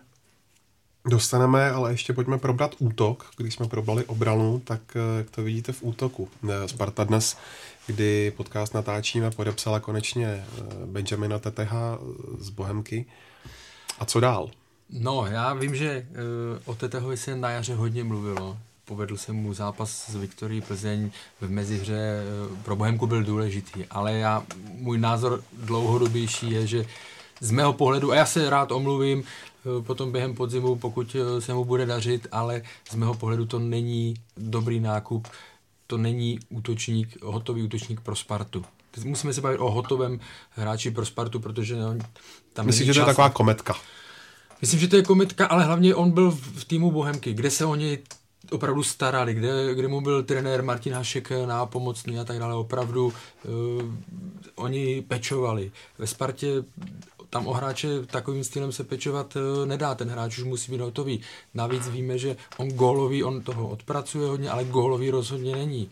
Jo, že by to byl frajer na 15 gólů říkám tomu rád, eh, nemám s tím problém, při, když přijdu a on bude mít 10 gólů na konci podzimu, rád řeknu, že jsem se spletl, ale pro mě pro mě to je uh, typ podpisu hráče, jako byl v, minulý, v předminulou sezónu třeba Vukadinovič, jo, což jsou hráči, kteří prostě dostali malinko šanci, pak se zjistilo, že úplně tu úroveň na to nemají. Uvidíme. Hmm. Já s tím naprosto souhlasím s Karlem, taky úplně Tetaha nevidím, že by v tuhle chvíli měl být hráč pro Spartu, kdyby ještě odkroutil třeba jednu sezónu v Bohemce nebo v nějakým jiným klubu. Odehrál vlastně celou sezónu, protože on ani v té Bohemce celou sezónu neodehrál, což je další věc tak, eh, tak pak možná jo, ale, ale nevěřím, nevěřím tomu, že, že se v současný v současné eh, době ve Spartě prosadí a obzvlášť ještě v té situaci, která prostě teď ve Spartě, ve Spartě panuje. Tak, já si myslím, že mu velké PR, když si udělal právě Martin Hašek, který řekl, že je lepší než Bonnie Wilfried a od té doby se o Benjaminu Teteho vymluví, jako řekněme spíš superlativech, nikdo úplně se nepouští do nějaké zásadní kritiky. A já si myslím, že on by teoreticky pro Spartu posilou mohl být, ale musela by Sparta fungovat, jak už tady naznačila Radek. Kdyby ta záloha, která je podle mě extrémně silná, já bych si myslím, že kdyby fungovala, tak může být vůbec nejlepší v celé lize, kdyby do funkční Sparty přišel Benjamin Tetech, postavil se na hrot útoku, tak věřím, že tady těch 10 gólů dá. Ale v současném stavu mi přijde, že to není útočník, který by měl ten hmm. tým táhnout, že by prostě i nefunkčním týmu dával góly, ale když vezmeme nějaké velké světové hvězdy, je to samozřejmě zase nadsazené, ale máte hráče, který i když se nedaří, tak to dokáže strhnout. Pro mě příklad je třeba Edin Dzeko v AS Řím, který i když AS nehrálo vůbec dobře, tak on stejně dokázal dát dva góly. Nejsem si jistý, že Benjamin Tetech v současném stavu to takový, takový hráčem je. Ano, ale je to zase, bavíme se teďka, můžeme se po pár kolech bavit, jinak Sparta se chytne a bude to vypadat dobře, ale spíš bych si na to nevsadil určitě. Hmm, mě by se třeba Tetech třeba líbil jako nějaká třeba dvojka třeba v Plzni. No, jestli s tím souhlasíte nebo ne, ale... Nepřemýšlel jsem nad tím, je to zajímavé. No, mě, mě, by se docela právě líbil, eh, líbil v té Plzni, protože si myslím, že že ten tým plzeňský dovede tomu útočníkovi poskytnout mnohem větší servis, hmm. než, je než je tomu ve Spartě, která prostě v té záloze, ano, silná jménama, ale, ale hrozně nesourodá. A, a tam, kdyby on byl jako dvojka za Krmenčíkem, tak uh, on by ten servis do toho vápna dostal, třeba by dal nějaký góly a, a zlepšoval by se, šel by nahoru, zvedal by se mu sebevědomí. Což je pro útočníka samozřejmě alfa omega jeho celé hry. Takže spíš bych jako viděl TTH, TTH v Plzni než ve Spartě. A nemluvilo se právě o TTHovi kdysi, že měli jít do Plzně, nebo neuvažovalo o něm Plzeň, nemluvilo se někdy. Já si myslím, že ne, pro mě... Já si ho viděl jsem ho ve Slovácku, eh, tam v podstatě většinu nehrál, on tam měl taky nějaké zdravotní problémy. Eh, v Bohemce taky, eh, tam kolem té toho startu vlastně oni museli čekat pár, pár kol do března, než se úplně uzdraví, nebo tohle já fakt o něm nejsem, uh, ale spíš jde, jde o to, že on, on je, i co se týká té povahy, já neříkám, že je špatně, ho tak neznám, ale spíš co se týká toho přístupu, že on bude spíš možná tiší nebo tohle, jo, a do té mhm. Sparty se taková povaha uh, prostě uh, nehodí. A ještě do té současné, kdy ona bude, bude, ona je permanentně a ještě může být zase pod tlakem, zase se o tom bavíme, neví domů dva, tři zápasy, už se to bude řešit, ne, nevím, jak bude sledovat média, nebo to, ale bude prostě obecně pod tlakem a nevím, jestli už je na to připravený. Mimochodem v té generálce s Lubinem tak hráli za Spartu v základu pouze dva čeští hráči. Je to podle vás správná cesta? Uh, já, vzhledem k tomu, že jsem v minulé sezóně se zastával uh, té cesty uh, mezinárodní s tím, že problém zásadní byl špatná volba kouče, tak nebudu říkat, uh, že to je najednou špatné. Samozřejmě ten poměr už je, už je výrazně silný a je zajímavé, že kdyby to postavil takhle, nepamatuju si přesně ty čísla, trenér Stramačony, tak by se to řešilo asi mnohem, mnohem hmm. uh, víc, ale možná už je to právě to, že si na to prostě lidi přece jenom uh, zvyknou a pokud budou výsledky, tak jsem přesvědčený, že to tolik vadit nebude. Ale, ale ten uh, poměr 2-9 mě samotného překvapil. Hmm. Nebo zarazil. Nevím, co je lepší slovo. já, já si nejsem úplně třeba stoprocentně jistou takovou tou v úvozovkách rumunskou cestou, kterou se Sparta vydala. Ještě připomeňme, že Sparta přes léto přivedla dalšího Rumuna, to je Kipčiu, to ale není úplně typicky pravý back. Není, není, to jasně, věc, to je další věc, ale já si myslím hlavně, že, že Rumuni z podstaty nejsou jakoby vítězný typy, který prostě Sparta potřebuje, to nejsou takový ty jako zabejčený prostě fotbalisti, který, který pro vítězství udělají cokoliv a, a jsou to prostě jsou to Balkánci, no, takové prostě zvláštní, to sedne, tak to je to... super, ale, ale do takový tý prostě jako nesourodosti, nepohody, tak to prostě jako tyhle typy nejsou a Sparta právě potřebuje úplně, úplně typologicky jiný fotbalisty. Jak říká Kado, možná se taky omluvím, klidně a rád, ale, ale prostě s tím úplně, úplně nesouhlasím. No. Nebo nestotožňuji se s tím takhle. Jak, jak moc Spartu může mrzet, že jí nevyšel třeba obchod, nevím, mm, jak moc to bylo v běhu s Jemelkou z Olomouce. Tak vlastně získali, získali Radakoviče, což je eh, stoper za stopera. Myslím si, že ten největší problém, nebo největší problém, o čem se teď bude určitě nejvíc mluvit, je, ta, je ten pravý kraj obrany, protože všichni řeší to, proč na pravý kraj obrany pořídila záložníka, který tam sice párkrát na tom kraji hrál, ale eh, obecně je to braný jako eh, křídelní, křídelní hráč. Vzpomínám si, vlastně když přišel uh, Vatažeu, tak ho Spartak podepisoval jako obránce levého ale oni, co jsem pak měl ohlasy, tak za, za měsíc byly takové, šly takové hlasy, že jako hráč je to fajn a má jeden, má jeden nedostatek, neumí bránit. Hmm. A vlastně on pak celou dobu seděl eh, na lavičce, než ho trenér Rada dal do sestavy, ale zařadil ho do zálohy a tam odehrál, eh, tam se dostal potom do základu a hrál, hrál velmi dobře. Takže tohle je pro mě strašně eh, zarážející, když jdu na trh a jsem ochotný investovat tak proč jdu do, uh, proč jdu do nějakého experimentu, hmm. jestli to vyjde, hm, nevím, nebo improvizace, nevím. On už toho generálka, co jsem viděl nějaký sestřih, tak mně přišlo, že Sparta měla obrovské problémy s směrem dozadu. Ta první 20 minutovka, kdy Lubin měl asi takové čtyři šance, tak eh, v obraně Sparty byly velké okna, byly tam nedorazy, měli obrovské problémy s přímočarostí, s přímočarostí Poláků a chyběla mi tam jakákoliv agresivita. To je, jestli navíc ta Sparta mi přijde, že hrozí hlavně ze standardy, kde je Stanču naprosto, to je, to je fantast, fantazie, co, jak on umí kopat standardky, ale hlavní zbraň Sparty při té kvalitě, aby byly standardky, mi přijde, chybí mi tam nějaké, já zase použiju naše, jak už lidé oznamují podcastové slova, ale chybí mi tam nějaké automatizmy v systému, jakým postupovat směrem dopředu, že tam... To, to si ne, patentovat. To asi nechám, ale, ale chybí mi tam prostě nějaký systém útočení, je to takové, Nijaké. Je to, nemá to, to jak kdybyste si dali jídlo, které ne, není dosolené. Prostě... Hmm. Ten tým má velký potenciál, tak. ty jména, tak jak to je, ale zatím z nich nikdo nedokázal hmm. se přiblížit aspoň jak vytěžení toho potenciálu na 80-90%, k tomu se ani zatím nepřiblížili. Hmm. Teď se jen třeba ukazuje vůbec třeba odchod Vyacheslava Karavájeva. Tenkrát vlastně po té sezóně on odešel oni v létě, říkám to správně. A, a tak tenkrát po té sezóně se o něm mluvilo jako o nejlepším krajním obránci v Rize a vlastně Sparta on ho nechtěla. Byl, on, byl, on byl a Sparta ho nechtěla, nebo hmm. respektive trenér Stramačony, který přišel.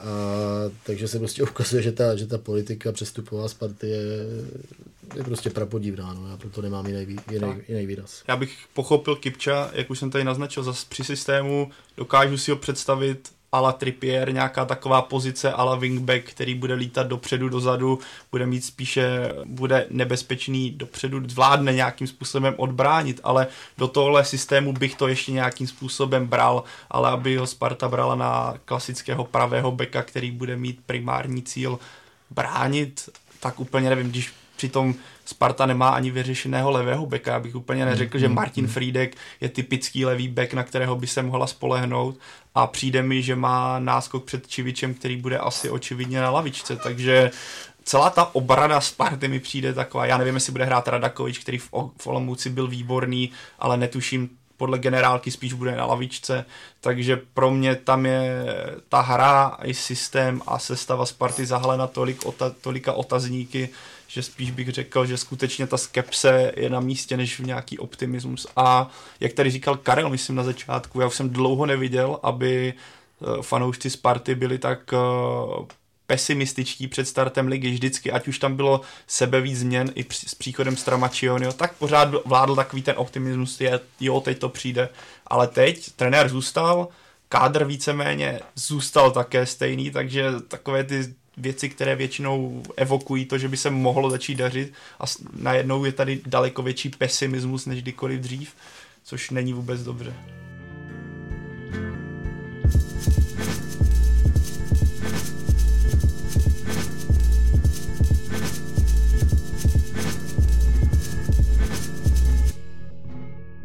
Třetí místo v loňské sezóně obsadila Olomouc, která díky tomu bude hrát Evropskou ligu.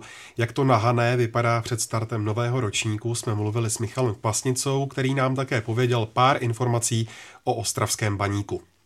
Eh, Michale, Sigma poslední sezónu za, završila čtvrtým místem, což bylo na nováčka velkým úspěchem. Nepřijde ale letos častá kocovina té druhé sezóny, nebo jak vidíš sílu Olomouce v porovnání s předchozím ročníkem? Jsem přesvědčený, že taková ta kocovina, o které jsem mluvil, která bývá u nováčku, tak nepřijde. Olomouci nepřijde a zkusím vysvětlit proč. Vemte si, že když máte nějakého nováčka nebo nějaký klub, který to senzační úspěch zažije, tak většinou se je tam souhra takových náhod, jo. Klíčoví hráči mají životní formy, soupeři nehrajou tak, jak by, by se očekávalo, drží žádná zranění, žádné karty, ale většinou ten druhý rok je slabší. Teď mi napadl právě, ta, právě třeba Baník v roce 2004, když hmm. hrál titul. Jo, tam se sešlo úplně všechno.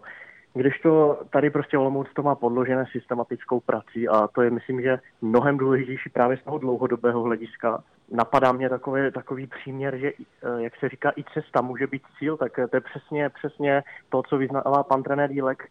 Když to řeknu blbě, tak oni neřeší, jestli, budou, jestli vyhrajou nebo remizují. Je zajímá ta hra, protože věří, že z dlouhodobého hlediska má právě díky tomu atraktivnímu, takovému tomu náročnému stylu, bude dlouhodobě úspěšná. To si myslím, že nastavili už před těmi dvěma lety a budou v tom nadále pokračovat. Takže jestliže vypadne jeden nebo dva hráči, tak eh, si myslím, že to nebude až takový, až takový propadek by byl u jiných týmů, protože tady opravdu furt, furt jsou na té lince nastaveny a hmm věřivým. V dresu Olomouce loni vylétla celá řada hráčů. Do Sparty sice odešel stoper Radakovič, ale jinak zbytek mm-hmm. opor zůstal v čele s Jemelkou či Kalvachem. Eh, čím to podle tebe je, že Sigma o klíčové postavy úspěchu nepřišla? Jednoduchá odpověď. Eh, nikdo nezaplatil částku, kterou by Sigma byla ochotná, nebo za kterou by byla Sigma ochotná své klíčové hráče prodat. K mání byli například eh, Jakub Plšek či David Houska, ti měli 15 milionové výstupní klauzule, tak mm. jak mhm. Uroš Radakovič, kterého si zmínil, Sparta to využila, ostatní celky ne. Takže tam v tom, to je jednoduchá odpověď. Prostě tam to bylo dané, kdo by to zaplatil, mohl jednat. Ale paradoxně větší zájem byl o Lukáše Kalvach a Václavem Jemelkou, kteří však, nechci říct doplatili, ale kteří prostě neodešli, protože ty výstupní klauzule neměli. A že Plzeň nabízela slušný balík na Kalvacha. na Hanou dorazili dvě zkušené posily, eh, Václav Pilář a taky Martin Nešpor. Jak eh, zatím do týmu zapadli a myslíš, že budou hned eh, v prvním utkání v základní sestavě? Martin Nešpor v základu si myslím, že bude. Tomu se cestička na hrot útoku umetla i tím, že další posila Pavel Dvořák trápí ho zdravotní problémy, hmm. takže ta, navíc on teda Martin Nešpor taky loňskou sezónu, toho moc nenahrál ale co jsem viděl poslední generálku v Polsku, když jsem za něma byl, hrál velmi dobře, na něm žádný herní výpadek vidět nebyl, až na to, že vydrží, jak říkal sám trenér, pouhých 60 minut, takže, ale myslím si, že Martin Špor zapadne, zapadne velmi dobře, protože, jak si ho asi všichni pamatujeme, takový Lukáš Hartik 2 vletí do všeho mm. a do, do všech ob, oběhá ty stopery, presuje, nedá nikomu nic zadarmo a to je právě to, co trenér hledal. On sám to říkal, že hledali jsme chorasovský typ, Tomáše Chorého připomněl a věřím tomu, že je teda o hlavu menší, Martin Nešpor tak zapadne. A Václav Pilař, tam je to úplně jednoduchá záležitost. Pokud bude zdravý, tak bude patřit nejlepším v lize, tak u něho to je o, o něčem jiném, když, znovu, když připomenu, když jsem s ním bavil v pátek, tak ťukal na dřevo, že už kolena drží, že doufá, hm. že, by, že, že už se konečně nakopne tu kariéru. Vůbec nebyl nějak zlomený, že, že šel z Plzně pryč, připadal mi natěšený, nadržený dokonce, jo, že mluvil o reprezentaci. Takže si myslím, že rozhodně to posily budou. A ještě jednu věc bych zmínil, ten Václav Pilař může být mnohem užitečnější, minimálně ze začátku na takových těch posledních 20-30 minut. To si mě třeba loni někdy chybělo, byť to třeba zkoušela s Martinem Hálou, Pavlem Moulisem, tak při vší úctě k ním vlastně spila, to je trošku jiné kafe. Vlastně takový žolík po straně. Přesně tak. Eh, ty jsi mluvil o generálce, ale jak tě znám, tak eh, si viděl asi téměř kompletní přípravu o Lomouce. Tak v jaké formě Sigma do té nové sezóny jde a viděl jsi tam třeba v té hře i nějaké problémy? Souvisí to s tou první odpovědí. Já si myslím, že ta hra opravdu bude velmi podobná tomu, co oni. To oni, ať už tam hraje kdokoliv, ať už hraje Texel nebo Houska, jestli jeden nebo dva vypadnou, tak eh, já si myslím, že to bude vždycky takový ten nátlakový, atraktivní fotbal, rychlé změny postů nahoře, na, na těch ofenzivních pozicích, to rotování, co se velmi těžko brání. Jediná e, slabina, na kterou se ptáš, no sám jsem zvědavý na to, jak e, zvládne Jan Štěrba, stoper, který podle hmm. všeho vyhrál ten interní mini souboj s Janem Kotoučem o post eh, nebo o místo Uroše Radakoviče. To je takový jediný otazníček, ne, že bych mu nevěřil, ale jsem na něho zvědav. Tak a teď se pojďme ještě podívat taky na ostravský baník. Eh, čeká podle tebe letos slezany klidnější sezóna než ta minulá? No, vzhledem k tomu, že se loni zachraňovali 30 minut před koncem 30.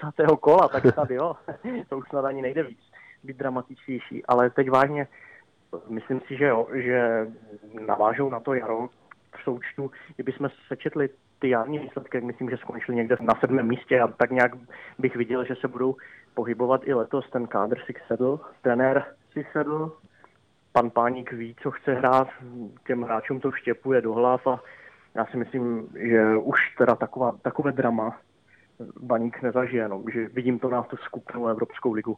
No a sportovním ředitelem klubu se stal Marek Jankulovský, který má nyní na starosti přestupy. Byl to podle tebe ze strany majitele Brabce dobrý tah? Určitě, protože všichni víme, co dokázal. Je to ostravský odchovanec, vítěz ligy mistrů, skvělý reprezentant. Už jenom z toho, z tohohle hlediska je to pozdvížení nejen pro baník, pro fanoušky, ale pro celou Českou ligu. Vemte si, že jakou práci dělal třeba Zdeněk Grigera ve Zlíně. Jo, Tomáš Rosič, kde Spartě taky začíná, takže si myslím, že něco podobného budou chtít od Marka Jankulovského.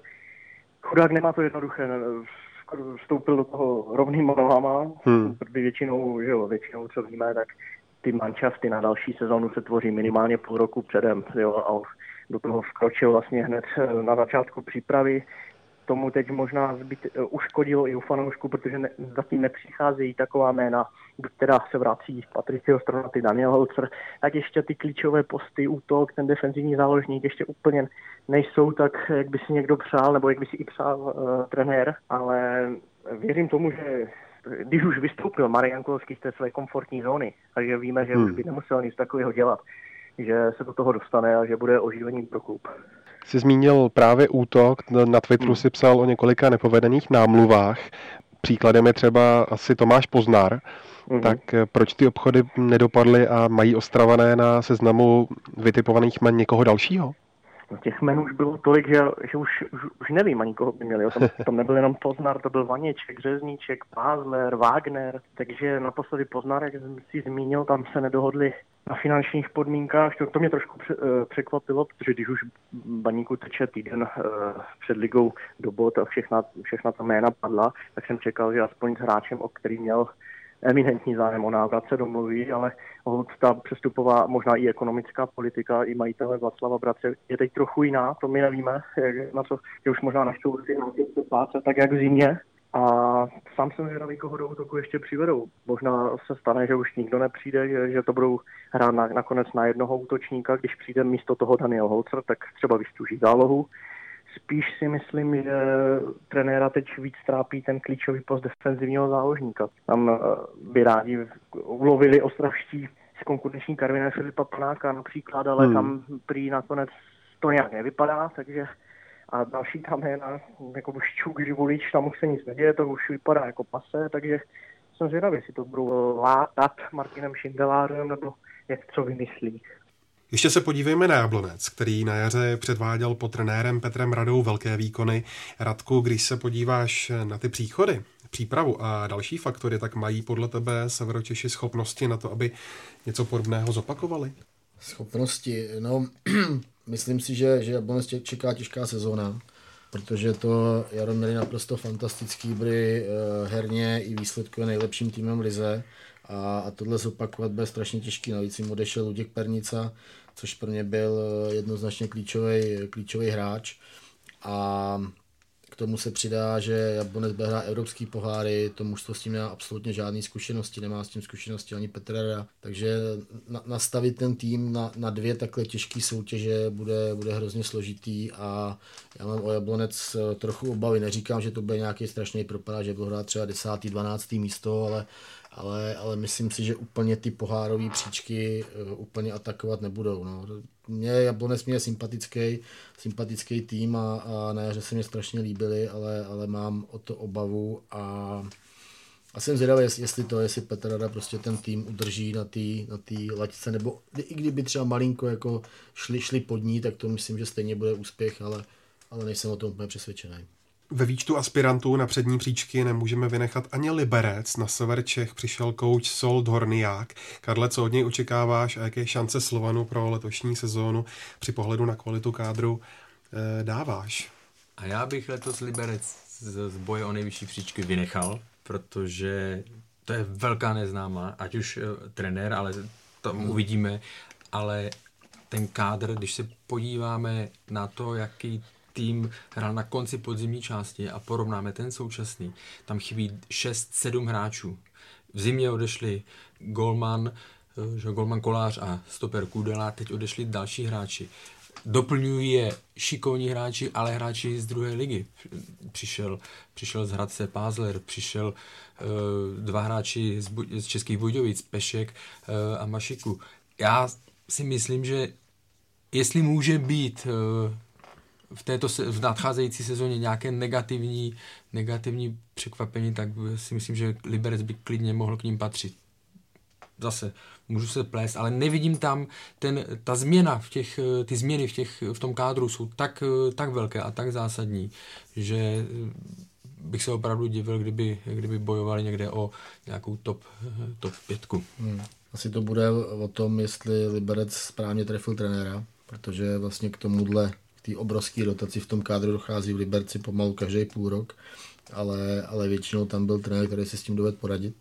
Takže tohle je velký, velký riziko pro, pro Liberec a já jsem třeba osobně zvědavý, jak se ukáže, jak se ukáže Honza Pázler, který, který vlastně dvakrát za poslední tři roky tak vyhrál nejlepšího střelce druhé lize, je to obrovský gólový hráč a docela bych mu přál, aby, aby se konečně prosadil i v lize, no, ale ale bude to mít, bude to mít těžký vzhledem k tomu, co jsme tady říkali. Ale v Lize Zahradec vlastně tolik gólů nestřílel, že? Jakože vítěz on, nejlepšího, on, nejlepší střelec. On dal 6 gólů, byl nejlepší, hmm. a, ale za toho moc neodehrál, hmm. protože tehdejší trenér Bohuslav Pilnej eh, na něj úplně nesázel. Hmm. A takže teď má, teď má, myslím, velkou šanci se konečně prosadit, ale, ale možná i poslední. Hmm.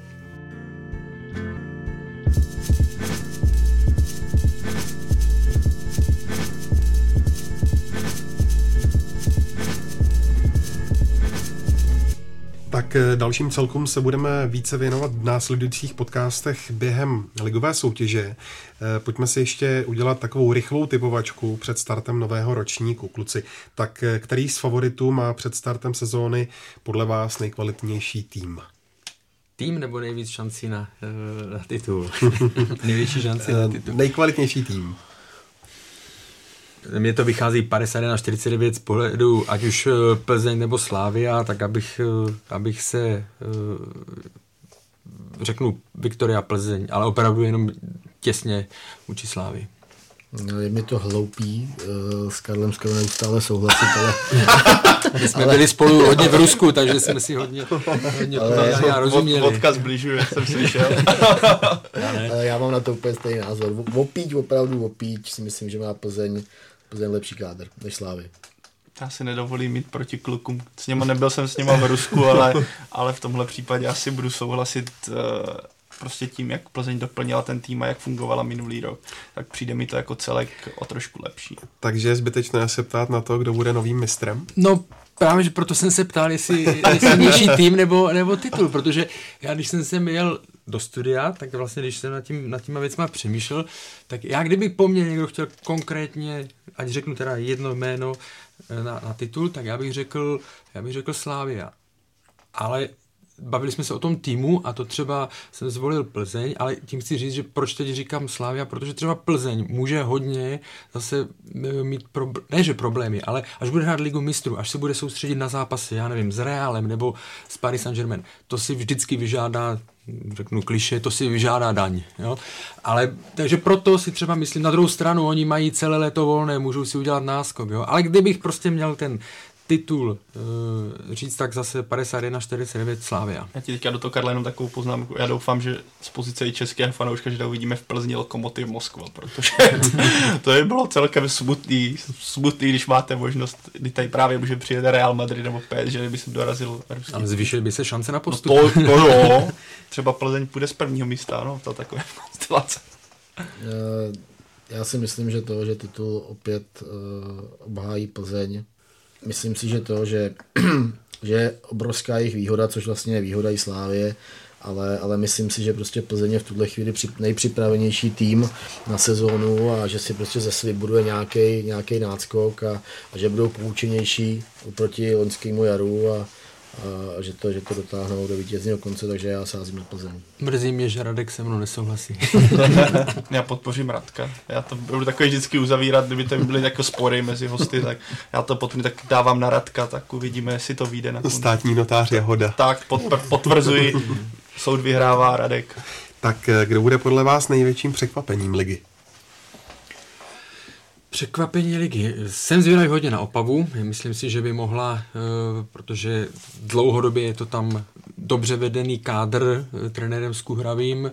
Už eh, dva roky po sobě vlastně měla smůlu tehdy, že tam byla Olomouc a Baník, jinak by postoupila už asi rok předtím. Takže na ní jsem, na ní jsem zvědavý. Bude tam velká euforie. Lidi je poženou, takže nebudu říkat šesté nebo které místo, ale myslím si, že může to být příjemné překvapení. Já bych z Opavu, když jsem teďka se teda dostali jsme se k Opavě, já si myslím, že by je taky ten faktor eh, fanoušků. Mám tam trochu Když obavy, že hrají v Brně, tak, oni hrají v Brně zatím, hmm. takže úplně si nejsem jistý, jestli se na ně v Brně bude tolik chodit. Fakt to, faktem je, že v Brně ale první liga nebude, tak by se mohlo, že jo. A navíc o, o Opavě se mluví, že tam není tolik peněz, ale faktem je, že taky bych Opavu typoval. Pak se můžeme bavit o tom, jestli překvapení se dá ještě označit Bohemka, Uh, to je taková, tím, jak zahráli minulý rok, eh, jak hráli dobře a jaké výsledky uhráli, je otázka, jestli vůbec bychom se můž... Ale věřím, že třeba Bohemka by mohla útočit ještě víc, víš, s tím mluví se, že ještě by do Bohemky mohl přijít uh, Tomáš Poznar, jestli se nepletu, myslím, že jo. Což... Mám pocit, že ne? nakonec to nedopadne. tak, no.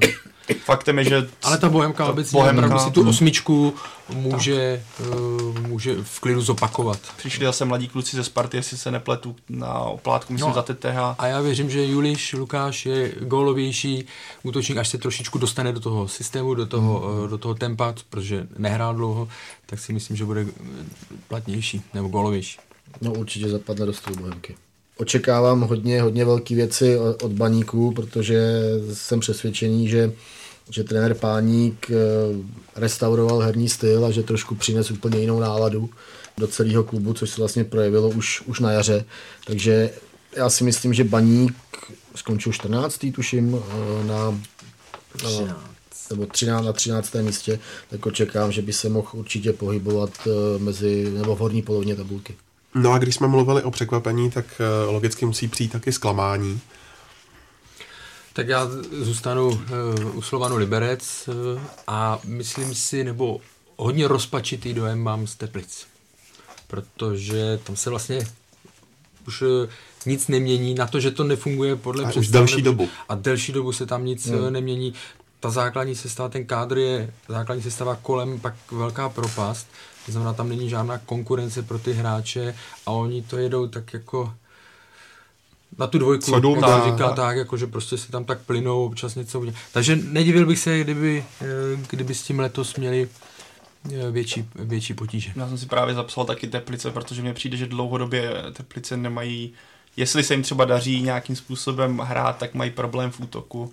A navíc je takové zvláštní, že při odejde, máte jistotu, že vám Vaněček odejde v zimě do Hearts a pořád na něm stavíte uh, jako na jedničce. Já jako rozumím tomu, že pokud ho považujete za jasnou jedničku, ale chtělo by to přivést třeba alternativu, která by během toho půl roku si navykla na ten váš styl a v zimě mohla teda přejít a přebrat tu pozici.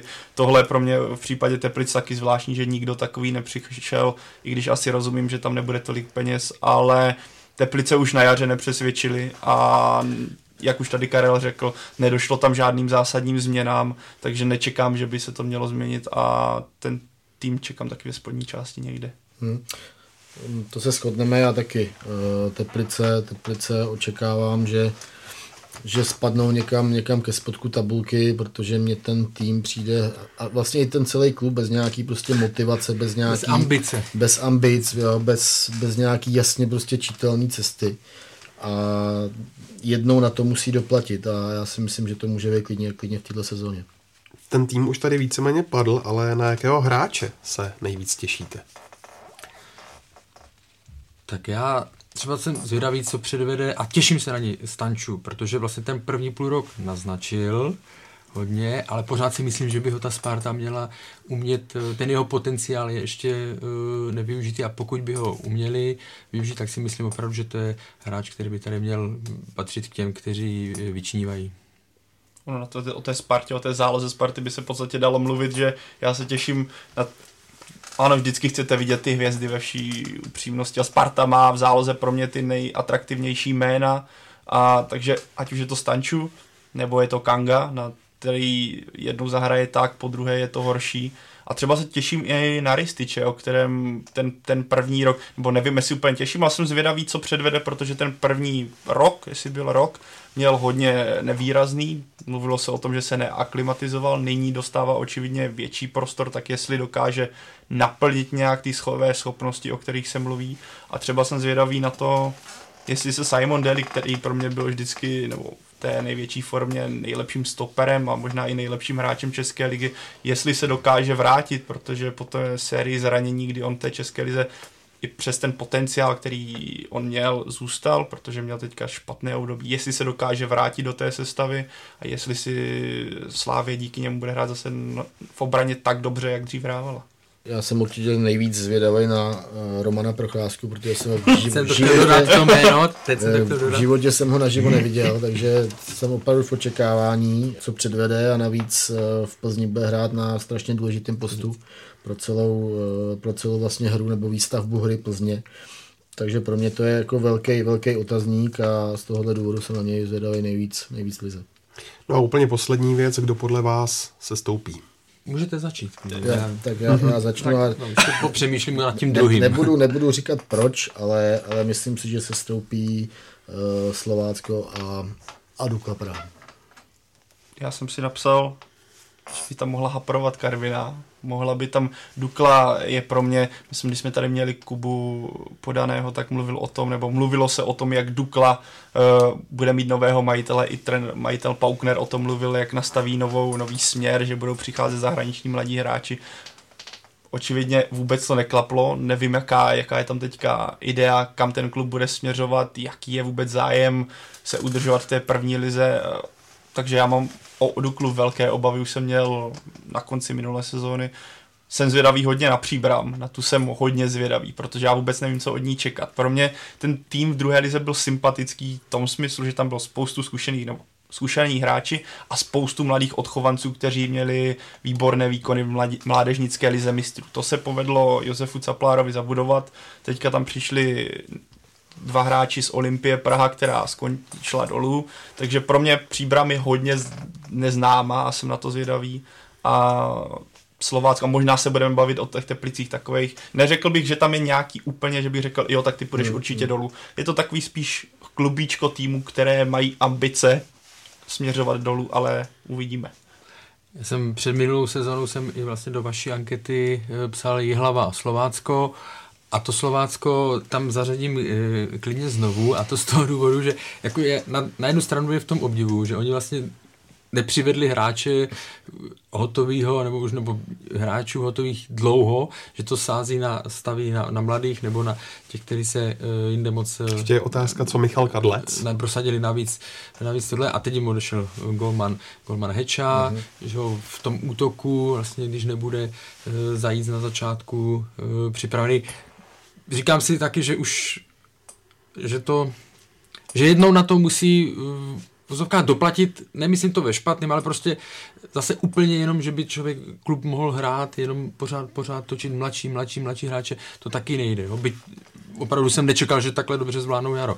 A co se týká druhého, eh, vlastně eh, oba dva jste zmínili kluby, které mi tam eh, do toho budou zapadat. Prostě Karviná, Příbrám a ta, opravdu ta Dukla, to, co jak předvedla Jaro, to bylo velkém, hmm. velkém varování. Takže tam si myslím, že tam můžou být problémy a No, tady bo, nedokážu říct je tady z těch tří, ale Příbram, Karvina, Dukla jako druhý ke Slovácku. Hmm. Já ještě jsem říkal, že se k tomu nebudu vyjadřovat, takže řeknu jenom ty jména. Tak ale tak aspoň řeknu, co se týče Slovácka, Karel to velmi správně nakous. Eh, protože jim vlastně odešel de facto nejlepší hráč nebo taková opora, která to mužstvo vždycky prostě držela a to je Golman Milan Heča, který pravidelně za sezónu vychytal Slovácku spoustu zápasů a sám opravdu sám udělal, udělal spoustu bodů třeba, třeba na jaře, na jaře proti Plzni. A a když si vemu, že a to možná ještě hodně jsem při zemi, že jim vychytal třeba 6-7 bodů během sezóny, tak když si to pak odečtete, tak, tak jsou pro mě jednoznačně napadáka. No, to když pak srovnáš s tím vlastně, jak dopadla i hlava, která díky vlastně brankáři, nebo kvůli jednou i díky, dílem brankáře vlastně proti Spartě ztratila klíčový bod, mm, který se mm. ukázal ke konci jako rozhodující. Ale když jsme tady mluvili o Slovácku, tak já už to jenom zakončím, že jsem zvědavý na Dominika Janoška, jak on ukáže se v té další sezóně, protože v téhle min poslední vylétl, Plzeň ho koupila, poslal ho zpátky do Slovácka a jsem zvědavý, jestli ten potenciál dokáže naplnit a udrží si ten vysoký standard, který teďka ukázal, nebo naopak to bude flop, jak se říká, ale když vezmeme, že Plzeň si koupila Suchana, no, myslím Suchana, tak, o, o kterém se mluvilo také o velkém talentu a nakonec je posílá na hostování, teďka snad skončil v Karvine. Takže na tohle jsem, ještě když se bavím o těch hráčích, které sledovat, tak na tohle jsem zvědavý. Mě to ještě nedá úplně poslední věc, není při vašich slovech škoda, že Milan Heča teď bude dvojkou ve Spartě? Hmm, nemyslím, z jeho pohledu je to uh, logický uh, krok, posunul se výš a uh, on má takové kvality, že si myslím, že může zabojovat o tu pozici jedničky, takže nemyslím si, že by se šel vyloženě nějak zavřít nebo tohle, ale z jeho pohledu je to, jak jsem říkal, logická, logické rozhodnutí jestli jsme něco ve Spartě, teďka jsme byli trošku kritičtí ke Spartě, tak pokud má Sparta něco nejlepšího v lize, co asi funguje i za současné konstelace, tak mi přijde, co jsou brankáři, teda hmm, hmm. přijde mi to tak, když máte Florina Nicu, který se rozchytal a backup uh, Milana Heču, pff, to je trošku nadstandard dokonce, bych hmm, řekl. Hmm, hmm. Tak jo, tak se necháme překvapit a příště už budeme rozebírat eh, první kolo nejvyšší soutěže. To je tentokrát eh, z našlapaného Fotbal Focus podcastu všechno. Karle, Radku, Pavle, díky moc, že jste přišli a děkujeme i vám, posluchačům, za přízeň a pokud máte chuť si pustit další díly, tak jděte na naše stránky čtsport.cz a nebo využijte podcastové aplikace na mobilních telefonech a klasicky nás naleznete taky na Soundcloudu, v iTunes a YouTube. Mějte se pěkně.